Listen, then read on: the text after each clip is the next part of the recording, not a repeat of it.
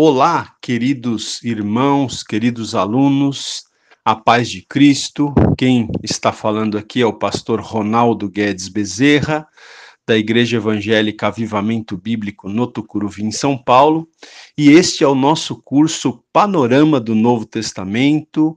Essa é a aula número 5, áudio 1. Hoje nós vamos então é, falar sobre o Evangelho de Lucas, ok? Evangelho de Lucas. Vamos fazer aqui uma introdução ao Evangelho de Lucas. O autor que a gente está seguindo, ou um dos autores, né, que nós estamos seguindo, que é o Robert Gundry, ele, no capítulo que ele fala, ou na, na parte do livro que ele fala sobre o Evangelho de Lucas, ele coloca até da seguinte maneira: Lucas, o Evangelho da certeza histórica. Por que será que ele dá esse título? Né? Nós vamos ver daqui a pouquinho. Então, queridos, vamos começar falando nessa introdução ao Evangelho de Lucas. Vamos começar falando sobre a autoria desse evangelho, não é? Então, uh, inicialmente, a gente pode dizer que antigas tradições confirmam a autoria lucana, ok? Então, é, antigas tradições da igreja, não é? Principalmente, é, geralmente a gente, quando fala de antigas tradições, a gente está falando da, daqueles primeiros escritores depois dos apóstolos, né? É, então, essas tradições confirmam a autoria lucana, ou seja, confirmam que Lucas foi, de fato, o autor que escreveu o evangelho que, portanto, leva o seu próprio nome, não é?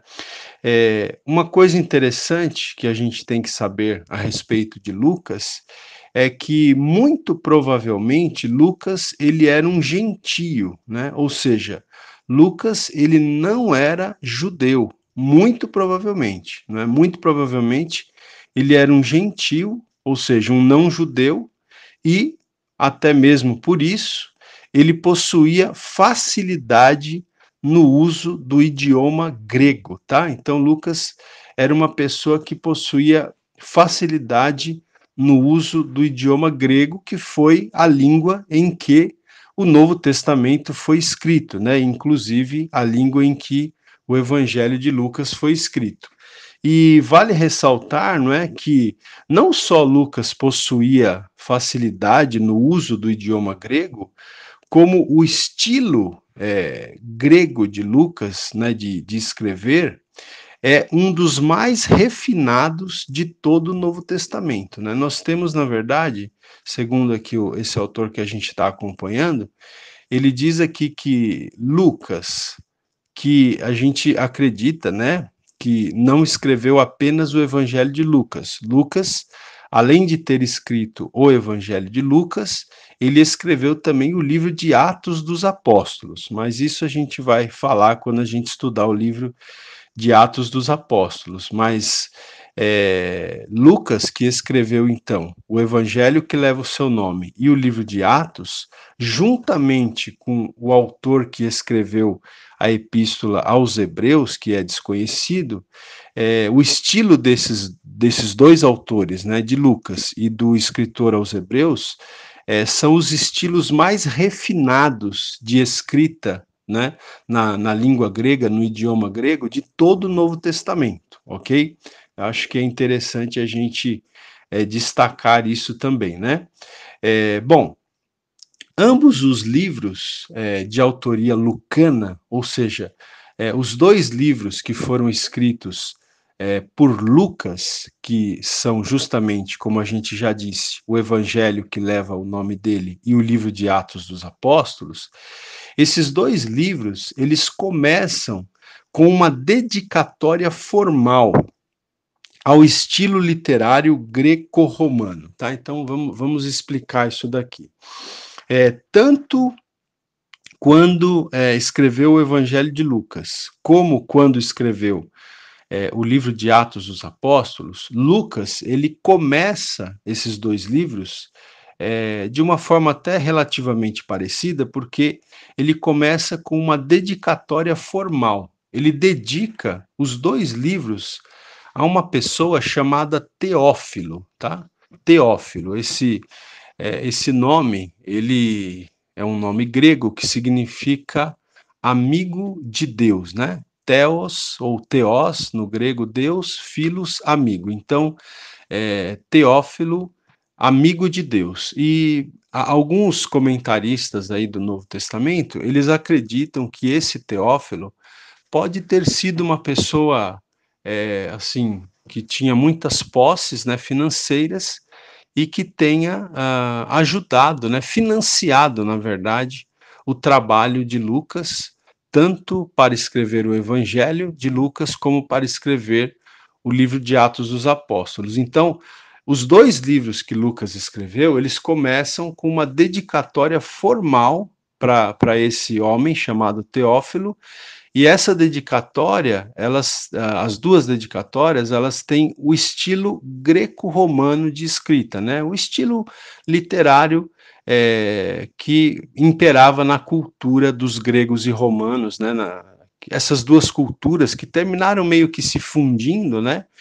Como a gente já explicou, é, inicialmente surgiu o Império Grego, depois o Império Grego é, foi suplantado pelo Império Romano, mas é, da, da, mistura dessas, dessas duas, é, desses dois impérios, desses dois domínios, surge uma cultura greco-romana, né? E ah, o, o, as dedicatórias formais que Lucas faz, tanto no, na abertura, né, no início do seu evangelho, como no, no início do livro de Atos, essas duas dedicatórias elas são escritas ao estilo literário greco-romano, ok? Eu até gostaria de, de ler a, a introdução é, que Lucas faz ao Evangelho, queridos. Eu vou ler aqui com vocês o capítulo 1, do versículo 1 ao 4, porque eu, eu particularmente eu gosto muito dessa, dessa introdução que Lucas faz, né, ao seu Evangelho, porque, e aqui eu vou responder por que, que o Robert Gundry chama aqui, dá o título de Lucas, o Evangelho da Certeza Histórica. Né? A gente pode perceber isso nesse prefácio, nessa, nesses, nesses quatro versículos iniciais né, que, que nós temos aqui no começo do Evangelho de Lucas, respondem por que Robert Gundry diz que Lucas é o Evangelho da Certeza Histórica. Né? É, eu também, pela graça de Deus, Deus me deu o privilégio de, de fazer um curso de história. Eu sou formado, sou graduado na área de história, então é algo que, que me chama muito a atenção, particularmente também. Então eu vou ler aqui para vocês. É, diz assim: olha, é, é Lucas capítulo 1, do versículo 1 ao 4. Então, Lucas ele está dizendo o seguinte: visto que muitos houve que empreenderam uma narração coordenada dos fatos que entre nós se realizaram, conforme nos transmitiram os que desde o princípio foram deles testemunhas oculares e ministros da palavra, igualmente a mim me pareceu bem, depois de acurada investigação de tudo desde sua origem, dar-te por escrito, excelentíssimo Teófilo, uma exposição em ordem, para que tenhas plena certeza das verdades em que foste instruído. Então, queridos, esse prefácio aqui do Evangelho de Lucas, ele é, ele é espetacular, né? Porque Lucas ele diz que pareceu bem a ele também, né, fazer uma narrativa coordenada, né, dos fatos que se realizaram ali na, na Palestina, né, no, nos dias de Jesus, então os fatos relativos né, a, a, ao nascimento de Jesus, ao ministério de Jesus, à morte, à ressurreição de Jesus, enfim. Então, Lucas ele está falando aqui que pareceu bem a ele fazer uma narração desses fatos, né? Assim como outros haviam empreendido uma narração desses fatos, a ele também pareceu bem narrar esses fatos, né? É, e ele diz aqui: conforme nos transmitiram os que desde o princípio foram deles testemunhas oculares e ministros da palavra. E ele diz no versículo 3 que ele fez é, isso depois de acurada investigação de tudo desde a sua origem. Então, nós vemos aqui é, em Lucas, embora nós, nós sabemos que Lucas ele era um médico, né? Quando você lê lá a carta de Paulo aos Colossenses, no capítulo 4, versículo 14, você vai ver que o apóstolo Paulo chama Lucas de médico amado, porque Lucas ele foi é, ele foi companheiro de Paulo, né, em algumas das viagens missionárias de Paulo. Lucas foi companheiro de Paulo. Ele era um médico. É óbvio que a gente sempre diz, né, naquela época a, as condições da medicina não eram as mesmas que nós temos hoje, né? As descobertas científicas na área de medicina é, não praticamente não existiam, né? É, era um, um, tipo de medicina muito rudimentar se comparada com a medicina que nós temos hoje, mas Lucas, ainda assim, ele era um médico, né? Paulo o chama de médico amado em Colossenses 4:14, porque Lucas ele foi um companheiro de Paulo em algumas das viagens missionárias de Paulo.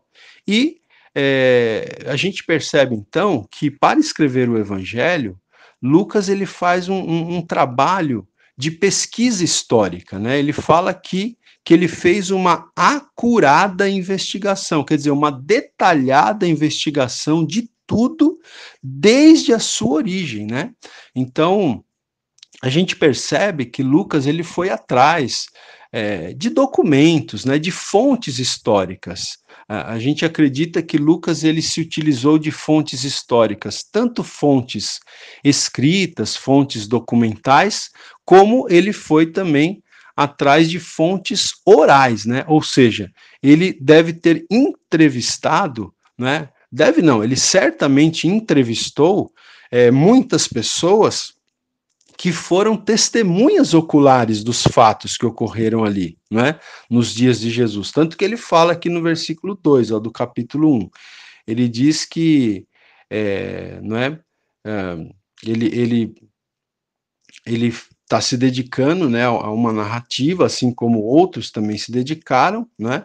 É, ele diz aqui: conforme nos transmitiram os que desde o princípio foram deles testemunhas oculares, né? Então, ele fala aqui no versículo 2 de testemunhas oculares que foram, é, ele fala aqui no versículo 2 de testemunhas oculares que transmitiram, né, os, os fatos que, que entre eles se realizaram, né, e que muitos empreenderam uma narrativa, e aí no verso 3 ele diz que pareceu bem a ele também é, fazer uma narrativa, mas o que eu estou destacando aqui é que ele fala de testemunhas oculares, né, que obviamente existiram testemunhas oculares, os discípulos foram testemunhas oculares, muitas outras pessoas foram testemunhas oculares de tudo que aconteceu.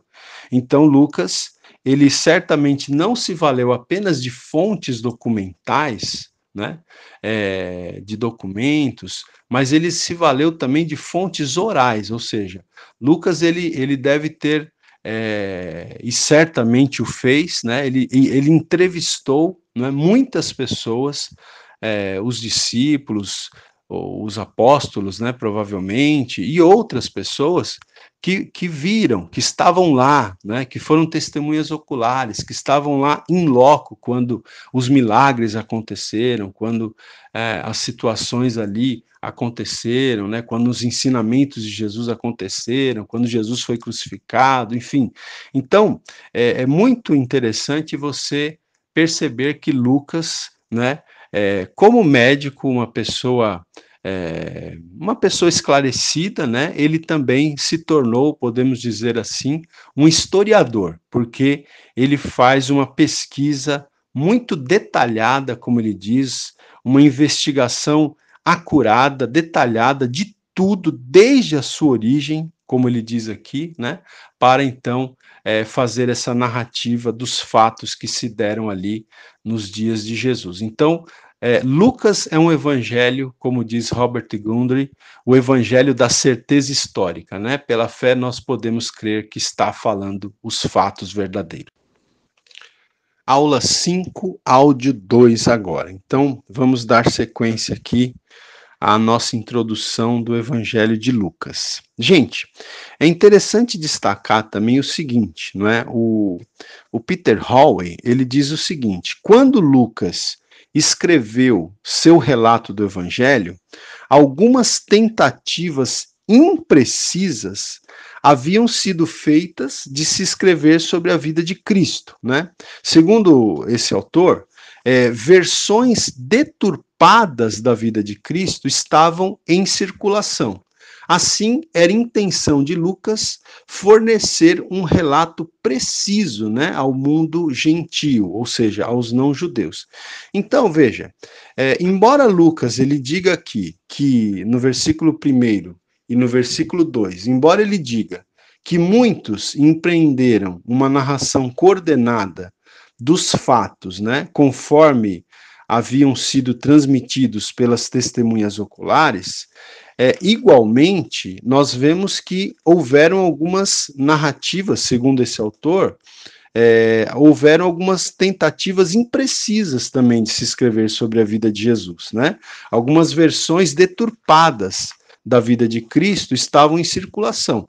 É interessante você ter em mente que muitos evangelhos vamos dizer assim, vamos usar esse nome, muitos evangelhos foram escritos. Não apenas os quatro evangelhos que nós temos na Bíblia, muitos outros evangelhos foram escritos, né? E que existem até hoje esses evangelhos. Só que eles são versões deturpadas da vida de Cristo, ok? Então, é, esse autor aqui ele diz justamente isso, que versões deturpadas da vida de Cristo estavam em circulação. Então, era a intenção de Lucas fornecer um relato preciso né, é, sobre os fatos é, em torno da vida de Jesus, do nascimento, do ministério de Jesus, da morte, da ressurreição. Então, Lucas ele tem esse propósito, né, quando ele escreve o seu evangelho, ok? Uh, outra coisa importante para a gente destacar aqui é o seguinte: o, esse Peter Hallway ele diz o seguinte, que Lucas provavelmente ele se converteu por volta do ano 50 depois de Cristo, tá? Lucas então se converteu provavelmente é, no ano 50 depois de Cristo. E esse autor nos diz que Lucas ele teria precisado de vários anos de viagens né, e de contatos pessoais com as testemunhas oculares dos eventos ocorridos nos dias de Jesus. Né? Ele teria precisado de vários anos, então, de viagens, de contato pessoal para essa pesquisa que ele fez. Né? Além também de algum tempo para estabelecer a sua própria credibilidade. Então, se ele se converteu né, por volta do ano 50 e ele precisou de alguns anos de viagem para contatos pessoais com as testemunhas oculares, além de algum tempo para estabelecer a sua própria credibilidade ali no meio da igreja cristã primitiva. Então, a data provável da escrita do Evangelho de Lucas é o ano 62 depois de Cristo, tá? Então, essa data, por volta do ano 62 depois de Cristo, tem sido como a data largamente aceita para a escrita do Evangelho de Lucas. O lugar de onde ele escreveu, não é? é não pode ser discernido com certeza, não dá para a gente cravar com certeza de onde Lucas escreveu o Evangelho de Lucas, mas, segundo Peter Hallway, é seguro dizer que foi escrito no mundo helenístico, né? Ou seja, é, que o Evangelho de Lucas não foi escrito ali é, nem em Jerusalém, nem dentro das fronteiras de Israel, mas que foi escrito no mundo helenístico, ok? Muito bem, vamos seguir aqui. Gente, o Evangelho de Lucas também, a gente vai perceber uma coisa muito, muito interessante, até mesmo maravilhosa no Evangelho de Lucas, que é o seguinte fato. Lucas, ele, ele traz uma ênfase muito grande de que a graça de Deus é para toda a humanidade, não é? Veja que quando a gente falou do Evangelho de Mateus, nós dissemos que Mateus ele escreveu especificamente para os judeus, mas que você encontra, né, vários indícios lá no Evangelho de Mateus de que Mateus também tinha essa consciência de que o evangelho não era apenas para os judeus, mas que ele também era para toda a humanidade. E em Lucas essa ênfase é ainda maior, até porque Lucas ele não tem a preocupação de escrever especificamente para o povo judeu, né? Lucas na verdade ele nem era judeu, né? tudo indica que Lucas nem era um judeu, ele era um gentio. Então ele, é, ele, ele tem como público-alvo os, os, os não-judeus, né? aqueles que nós chamamos de gentios. Então, Lucas ele tem uma ênfase é, muito interessante no seu evangelho de que a graça de Deus é para toda a humanidade. Né? que Jesus não é exclusivo apenas dos judeus, né? Do povo ao qual o próprio Jesus pertencia. Embora Jesus fosse judeu, ele não veio apenas para os judeus, ele não era apenas o salvador dos judeus, mas a graça de Deus em Cristo Jesus se estende a toda a humanidade, né? É, veja, eu, vou, eu vou agora aqui me voltar para, para o Robert Gundry, né? Eu estou trabalhando com esses dois autores, eu vou uma hora eu cito um, a outro momento eu cito outro, né? Mas o, o Gundry ele diz aqui o seguinte, é, que Lucas é, mostra que o Evangelho é universal, né? Ou seja, é para todas as pessoas, está disponível a todas as pessoas. É, ele mostra também que Jesus derrubou a barreira entre judeus e gentios e que Jesus inaugurou uma comunidade de âmbito mundial. Né? Então, uh, esse Evangelho de Lucas ele mostra isso que a barreira que existia entre judeus e não judeus, judeus e gentios, né, em Cristo ela foi derrubada e mostra que eh, o Evangelho de Jesus Cristo inaugura uma comunidade, que é a igreja, né, a igreja de Jesus Cristo, uma comunidade de âmbito mundial, né? É, ou seja, a igreja não, ela não está restrita a Jerusalém, ela não esteve restrita a Jerusalém, mas a, a igreja é uma comunidade de âmbito mundial na qual as antigas desigualdades não existem mais, que antigas desigualdades seriam essas?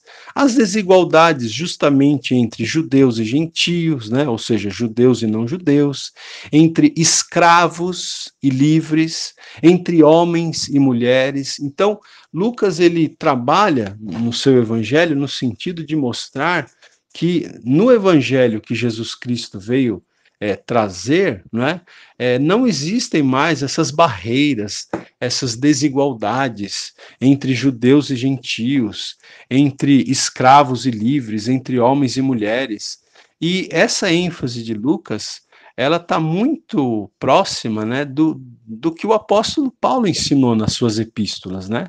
É, e isso não é por acaso, porque Lucas ele foi profundamente influenciado pelo apóstolo Paulo, até porque Lucas foi companheiro do apóstolo Paulo em algumas das viagens missionárias que o apóstolo Paulo fez, né? Bom, é, Lucas ele se dirigiu a uma, a uma audiência gentílica, tá? Então, o público-alvo de Lucas foram os não-judeus, foram os gentios, ok? Então, até por isso, é, Lucas ele não demonstra o interesse judaico pelas profecias messiânicas cumpridas, com o mesmo grau de intensidade com que faz o evangelista Mateus. Então, você se lembra que quando nós estudamos o evangelho de Mateus, nós dissemos que Mateus ele trouxe mais de 60 citações do Antigo Testamento para confirmar que Jesus era o Messias que havia sido prometido lá nas páginas do Antigo Testamento. Já o, o evangelista Lucas, ele não demonstra, né, esse interesse judaico pelas profecias messiânicas cumpridas. Por quê? Porque ele não está escrevendo para os judeus, ele está escrevendo para os gentios, ou seja, para os não judeus. Por isso mesmo, é, Lucas ele modificou expressões é, judaicas, né? expressões peculiarmente judaicas foram modificadas por Lucas na sua escrita do Evangelho. É, e ele também modificou é, algumas. É, ele, ele, ele modificou expressões peculiarmente judaicas, juntamente com alusões a costumes judaicos, a fim de que seus leitores gentios pudessem compreender melhor o que lesse. Né? Então, uh, ele, ele faz essa, essa adaptação aqui, ele modifica expressões é, peculiarmente judaicas, né? juntamente é, ele traz alusões a costumes judaicos, né? explicando esses costumes, a fim de que os leitores dele, que não eram judeus, né? eram gentios, para que esses leitores pudessem compreender então melhor o que estavam lendo, né? Outra coisa, gente, muito interessante, é, muito é, marcante no Evangelho de Lucas, né, é que Lucas, é, na sua narrativa aqui do, da vida de Jesus, né, da, das, dos milagres, dos relacionamentos de Jesus com as pessoas, Lucas ele inclui os assim chamados párias sociais, tá? Então, Lucas ele inclui prostitutas, publicanos, né, que eram os cobradores de impostos, que eram mal vistos pela, pela sociedade judaica.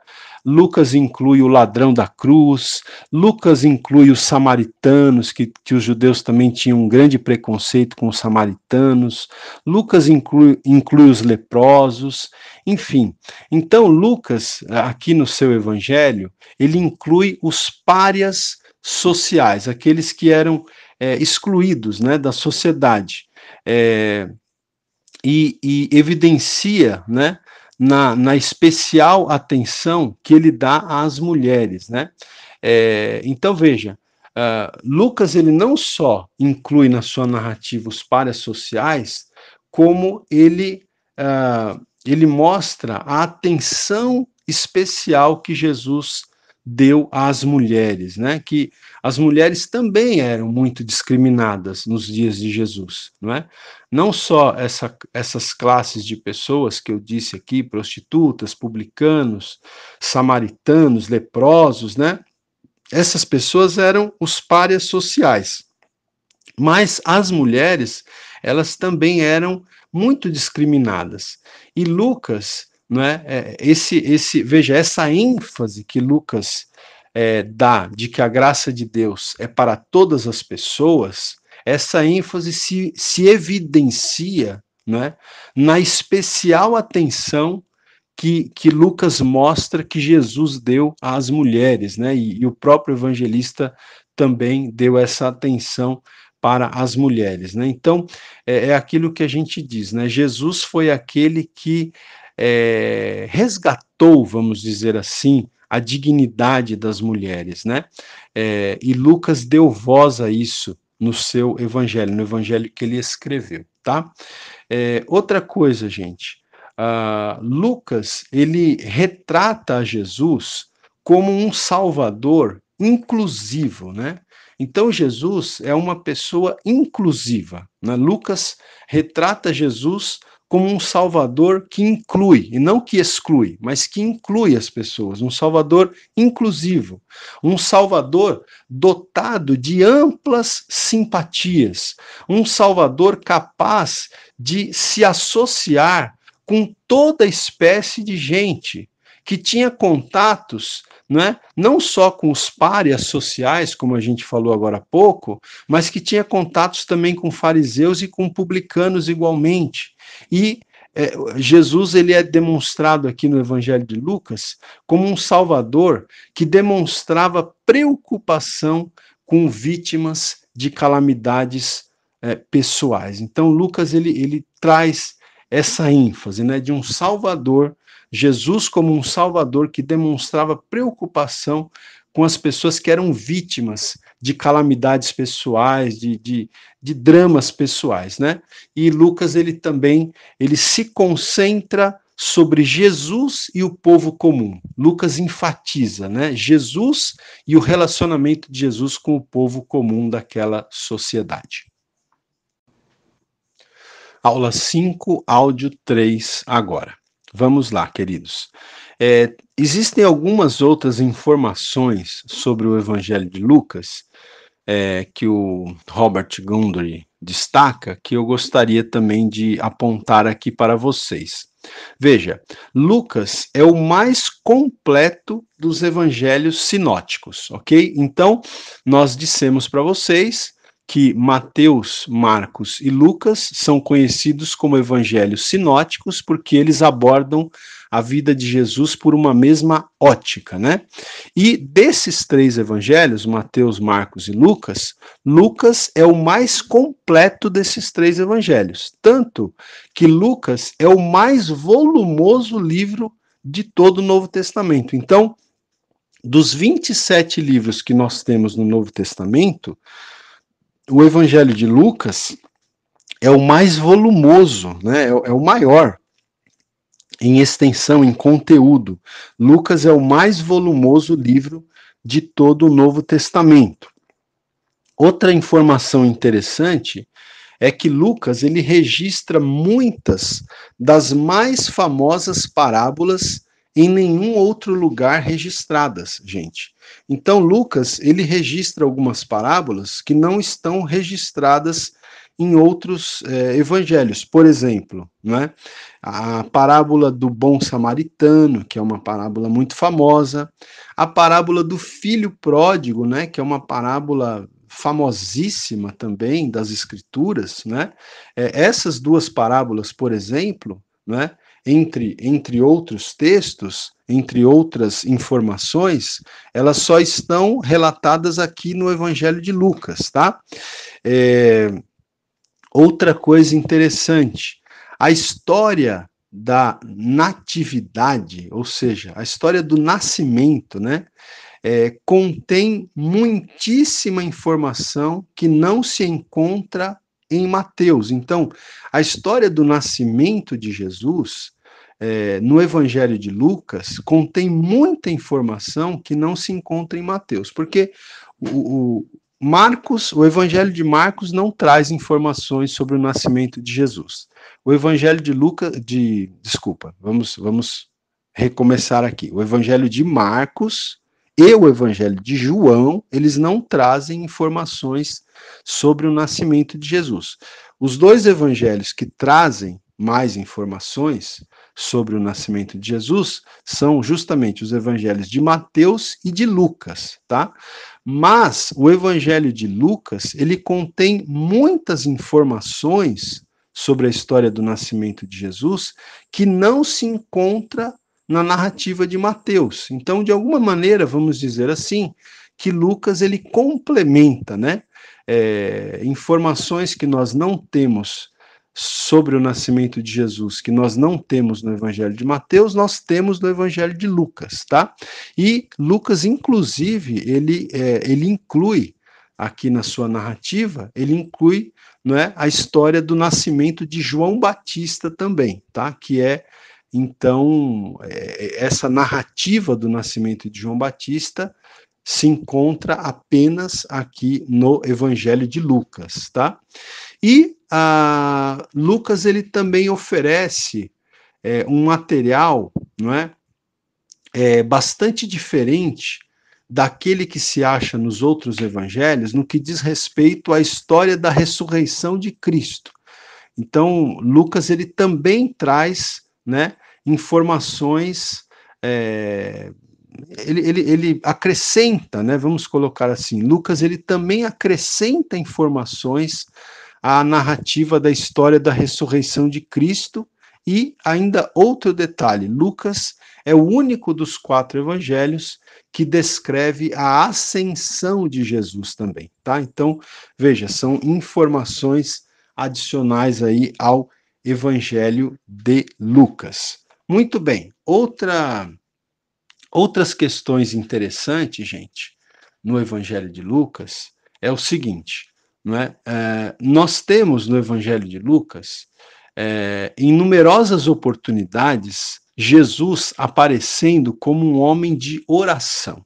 Então, Lucas ele vai destacar muito, gente, Jesus como um homem de oração. Então, eu vou até ler aqui alguns, alguns textos, melhor dizendo, para vocês.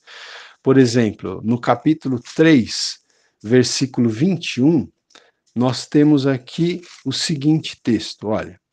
É, e aconteceu que, ao ser todo o povo batizado, também o foi Jesus. E estando ele a orar, o céu se abriu. Então, é o, o, texto aqui do Evangelho de Lucas que fala do batismo de Jesus. Né? Então, o texto diz aqui que, estando ele a orar, né, estando Jesus a orar, o céu se abriu. Então, você vê aqui, eu quero mostrar para você como Lucas ele destaca né, Jesus como um homem de oração, né, um modelo a ser seguido por nós, não é, irmãos? Então veja aqui, o capítulo 5, ainda, versículo 16, diz assim: Ele, porém, se retirava para lugares solitários e orava, né? Então Jesus ele tinha esse hábito de se retirar para lugares solitários e orar, né? Jesus era um homem que dava muito valor àquilo que alguns autores chamam de solitude, né? Aquele momento que a pessoa fica sozinho, não é? Com Deus e consigo mesmo, para refletir, para meditar, para orar, para falar com Deus. Então Jesus ele, ele tinha o hábito de praticar momentos de solitude. Veja aqui é, Lucas 5,16, ele, porém, se retirava para lugares solitários e orava. Então, Jesus ele tinha essa prática de ir para lugares, lugares solitários, ou seja, lugares onde ele poderia encontrar silêncio, tranquilidade, para ele, então, é, poder ter comunhão com o Pai, né, para ele meditar, para ele refletir. Isso aqui, queridos, eu, eu, eu estou destacando isso aqui como um modelo para nós, né? É, então, Jesus, no Evangelho de Lucas, ele é apresentado como um homem de oração. Veja que ainda no capítulo 6 de Lucas, versículo 12, 6, 12, diz assim: Naqueles dias retirou-se para o monte a fim de orar e passou a noite orando a Deus, né? Interessante aqui, diz que Jesus passou a noite orando a Deus, não é? E até interessante que o versículo seguinte diz: E quando amanheceu, chamou a si os seus discípulos e escolheu doze dentre eles, aos quais deu também o nome de apóstolos. Né? Então, ah, alguns é, comentaristas da palavra de Deus até destacam isso, né? Que antes de escolher definitivamente quais seriam os doze apóstolos, Jesus ele passou a noite toda orando, né? Buscando a Deus. É, é bem interessante isso daqui também, né? Veja, ainda no, no capítulo 9 de, de Lucas, capítulo 9, versículo 18, 9, 18, diz assim: Estando ele orando à parte, achavam-se presente os discípulos, a quem perguntou: Quem dizem as multidões que sou eu? Então, aqui é, é naquele momento onde é, ocorre a confissão de Pedro, né? Mas o texto bíblico faz questão de destacar aqui, estando ele orando à parte, né? Então, orando à parte. Então, Jesus ele tinha esse hábito de, de se retirar, de se colocar à parte, num lugar é, solitário, silencioso, para ele ter esses momentos né, de comunhão com o Pai. E esses momentos certamente foram extremamente importantes é, na vida de Jesus para ele ter a, a, a força e a graça do Pai para para é, realizar o propósito que o pai tinha para a vida dele, né? Bom, gente, outro detalhe interessantíssimo do Evangelho de Lucas, né, além desse que eu acabei de destacar, que Lucas ele mostra Jesus como um homem de oração, e isso é um modelo para nós, que nós também possamos ser pessoas de oração, pessoas que dediquem tempo pra, para estar a sós com Deus, num lugar tranquilo, né, solitário. Além disso, o, o evangelista Lucas, é, ele destaca a obra do Espírito Santo, né? Aliás, Lucas ele dá um espaço muito grande à pessoa do Espírito Santo, não só no Evangelho, como também no livro de Atos dos Apóstolos, né? O livro de Atos dos Apóstolos, conforme a gente vai ver mais à frente, alguns estudiosos do Novo Testamento eles chegam a dizer que o livro de Atos dos Apóstolos poderia ser chamado também de Atos do Espírito Santo, porque o evangelista Lucas, o escritor Lucas, ele, ele dá muita ênfase à ação do Espírito Santo, ele dá muita ênfase à, à direção do Espírito Santo lá no livro de Atos, né? Por isso, é, poderia ser chamado Atos do Espírito Santo.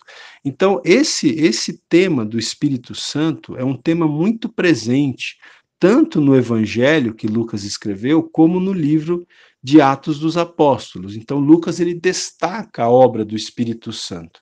Por exemplo, aqui, é, aqui no, no versículo, no capítulo 1, né?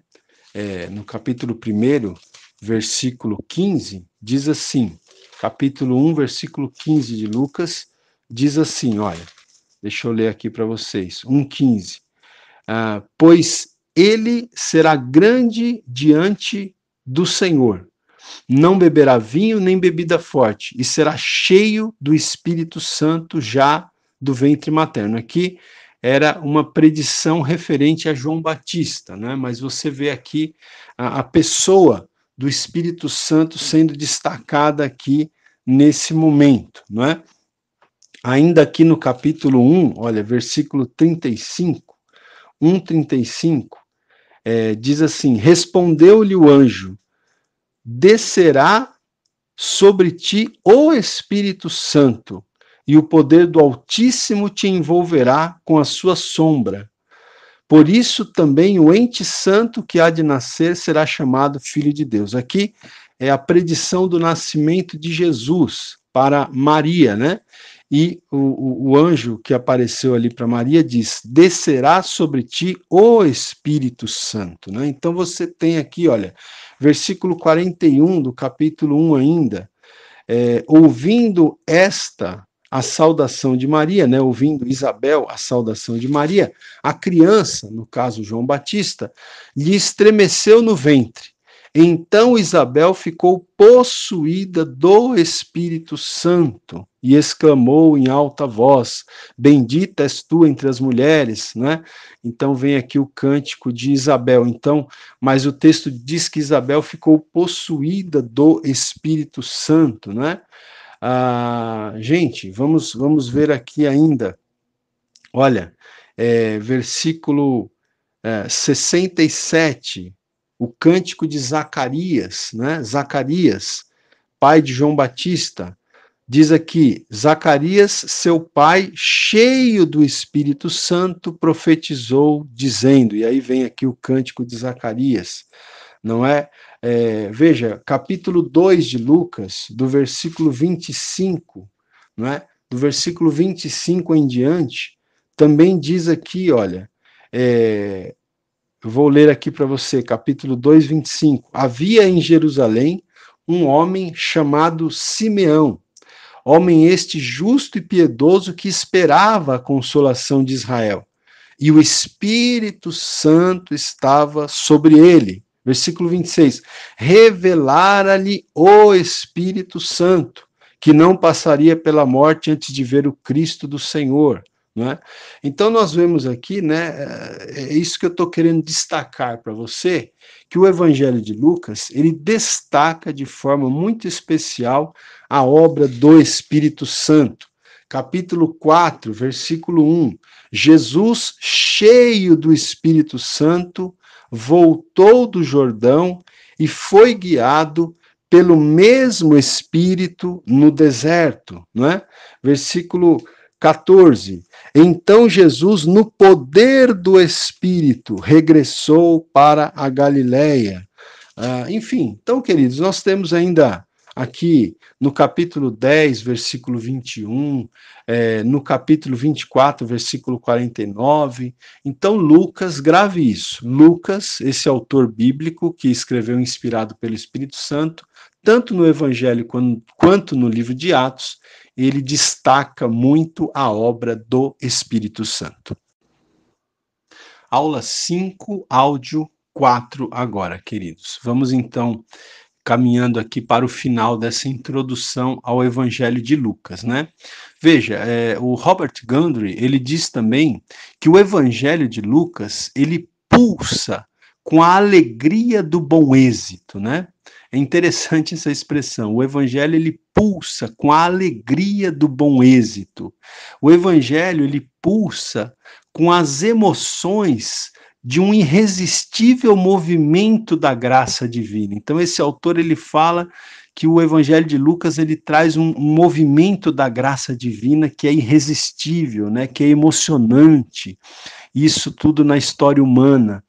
E outra coisa, Lucas ele escrevia impelido, né, motivado pela suprema confiança do avanço bem-sucedido do evangelho, né? Isso a gente pode ver realmente até mesmo no, no, no, livro de Atos dos Apóstolos, né? Porque Lucas é o escritor que Deus usa também não só para relatar aqui os acontecimentos da vida de Jesus, mas para relatar o início da igreja primitiva, não é? Então, Lucas ele escrevia é, impelido, motivado por essa confiança de um avanço bem sucedido né, do Evangelho do Senhor Jesus Cristo, evangelho esse inaugurado né, por Jesus, é o Senhor, né? Essa expressão aqui também é, é uma designação favorita de Lucas que ele aplicava a Jesus. Então,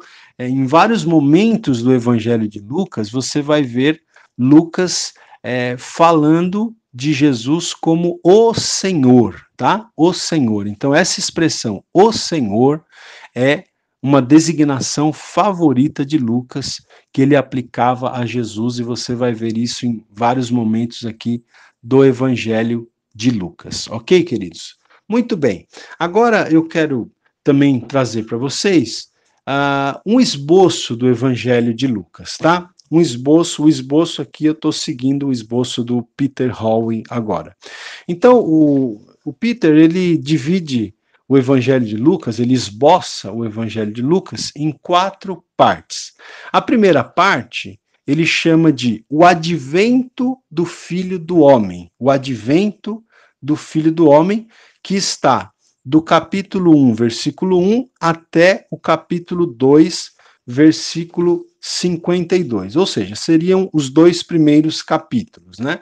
Então, veja, é, conforme a gente já disse, a narrativa anterior ao nascimento de Jesus é muito mais detalhada que em Mateus, tá? Então, em Lucas, a narrativa anterior ao nascimento de Jesus é muito mais detalhada do que no Evangelho de Mateus. E veja só, os detalhes seguintes que eu vou ler a seguir aqui para vocês, os detalhes seguintes acerca da vida inicial de Jesus são encontrados somente no Evangelho de Lucas. Então, tudo que eu vou citar agora aqui, a partir de agora, é, são detalhes que são encontrados somente no Evangelho de Lucas.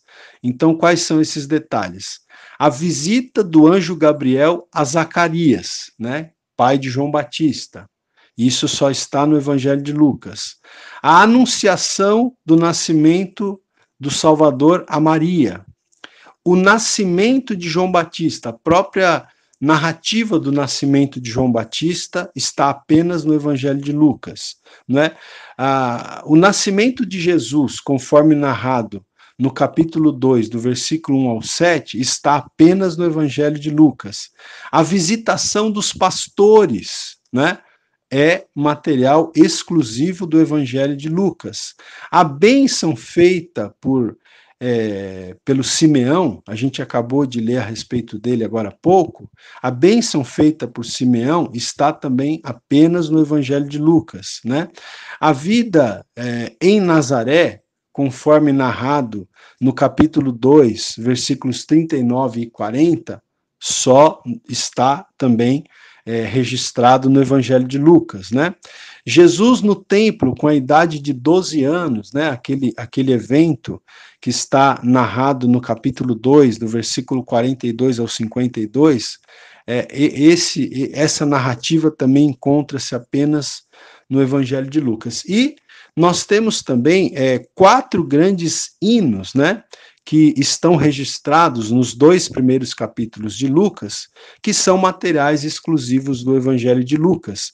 Então, o Cântico de Maria, no capítulo 1, do 46 ao 55, esse Cântico de Maria, ele é conhecido também pelos estudiosos da Bíblia como o Magnificar, né? Depois nós temos também o Cântico de Zacarias, do capítulo 1, versículo 68 ao 79. Esse cântico de Zacarias, ele é conhecido como o Benedictus, tá? Temos também o cântico dos anjos, da milícia celestial, né? O, o, o cântico dos anjos, lá no capítulo 2, versículo 14, aquele texto famoso que diz: Glória a Deus nas maiores alturas e paz na terra entre os homens a quem ele quer bem. Esse, esse cântico dos anjos, ele é, ele é chamado pelos estudiosos do Novo Testamento de a glória in excelsis, tá? Então é material é, unicamente encontrado aqui no Evangelho de Lucas. E também o cântico de Simeão, eu li agora há pouco, né, sobre Simeão, que era aquele homem que esperava a consolação de Israel e que o Espírito Santo havia revelado para ele que ele não morreria antes de ver o Cristo. E então nós temos o cântico também de Simeão, narrado no capítulo 2, do versículo 29 ao 33. Esse cântico ele é conhecido como o Nunc Dimittis, é uma expressão é uma expressão latina, né? É, o cântico de Simeão ele é conhecido como o Nunc Dimittis, que são as duas primeiras palavras da sua versão latina e que significam agora podes despedir, tá? Então, todos esses aspectos que eu acabei de, de, citar aqui são detalhes acerca da vida inicial de Jesus que são encontrados somente no Evangelho de Lucas, ok, queridos? E tudo isso está aqui na primeira parte do esboço, que é o advento do Filho do Homem nos dois primeiros capítulos. A segunda parte do esboço do Evangelho de Lucas é a preparação do filho do homem, tá? A preparação do filho do homem, que está no capítulo 3, a partir do versículo 1 até o capítulo 4, versículo 14, ok? Então nós temos aqui a preparação do filho do homem. Aqui é, fala sobre a pregação de João Batista, né, o testemunho é, que João dá de Jesus, fala do batismo de Jesus, né? E fala da tentação de Jesus. Aqui é chamado de a preparação do Filho do Homem, né? Depois, a terceira parte do esboço é o ministério do Filho do Homem. O ministério do Filho do Homem. Aí é uma parte mais extensa, vai do capítulo 4, versículo 15, tá? Quando Jesus então começa ali pregando em Nazaré tal, e é rejeitado né, pelos seus ali, é, vai desse versículo 15 do capítulo 4 até o capítulo 19, versículo 27, tá bom? Então, nós temos aí o ministério do Filho do Homem, do capítulo 4, versículo 15, até o capítulo 19, versículo 27. E, finalmente, a última parte do Evangelho de Lucas, o Peter Howey, ele nomina de o triunfo do Filho do Homem, tá? O triunfo do Filho do Homem, é, do capítulo 19, versículo 28, até o final do livro, né? Capítulo 24, versículo 53. Então aqui nós temos o triunfo do Filho do Homem, porque nesse momento aqui é que se narra, né, a, a morte de Jesus, mas também se narra a ressurreição de Jesus, né? E, e a narrativa da ressurreição em Lucas é singular, porque ela traz informações que os outros evangelhos não trazem, né? Por exemplo, aquela conversa de Jesus com os dois discípulos na estrada a caminho de Emaús, né? É um material ah, exclusivamente lucano, ou seja, um material exclusivamente do Evangelho de Lucas, e a própria narrativa da ascensão de Jesus, né? É, também essa narrativa é encontrada somente no Evangelho de Lucas. Ok, meus queridos?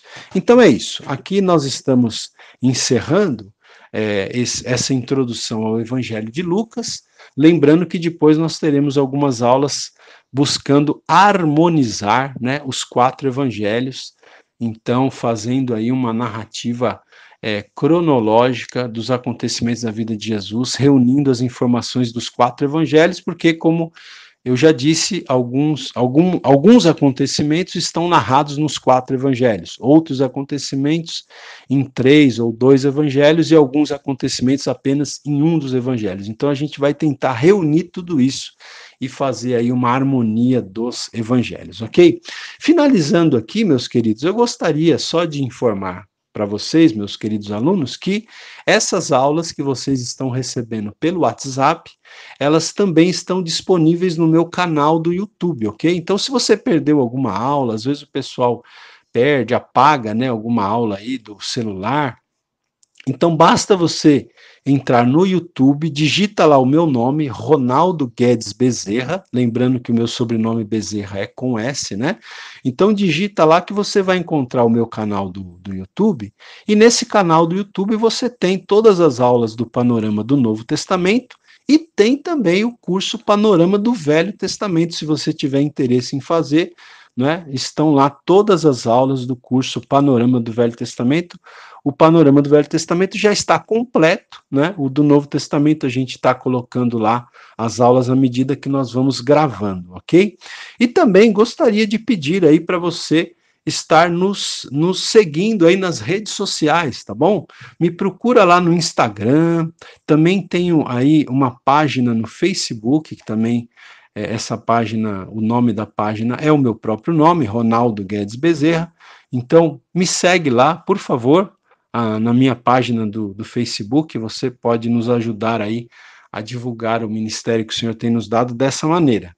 Queridos, também deixa eu dizer aqui que eu tenho um blog, um blog pessoal, que é o blog do pastor Ronaldo Guedes Bezerra. Você pode entrar no Google, digita lá blog do pastor Ronaldo Guedes Bezerra Nesse blog, meus queridos, eu compartilho lá, eu compartilho lá dezenas de esboços de pregações que eu faço na igreja, de estudos bíblicos. É uma ferramenta muito boa para pastores, para presbíteros, para dirigentes de congregações, para líderes de células, né? Então você pode acessar lá o blog do pastor Ronaldo Guedes Bezerra, você encontra pelo Google, tá bom? E também, queridos, mais recentemente, Deus nos deu a oportunidade de é, de subir aí um site, tá? Então é o www Ronaldo Guedes Bezerra, tudo junto, né? Bezerra com S.com.br. E lá no nosso site também você tem várias informações aí a respeito do nosso ministério, ok?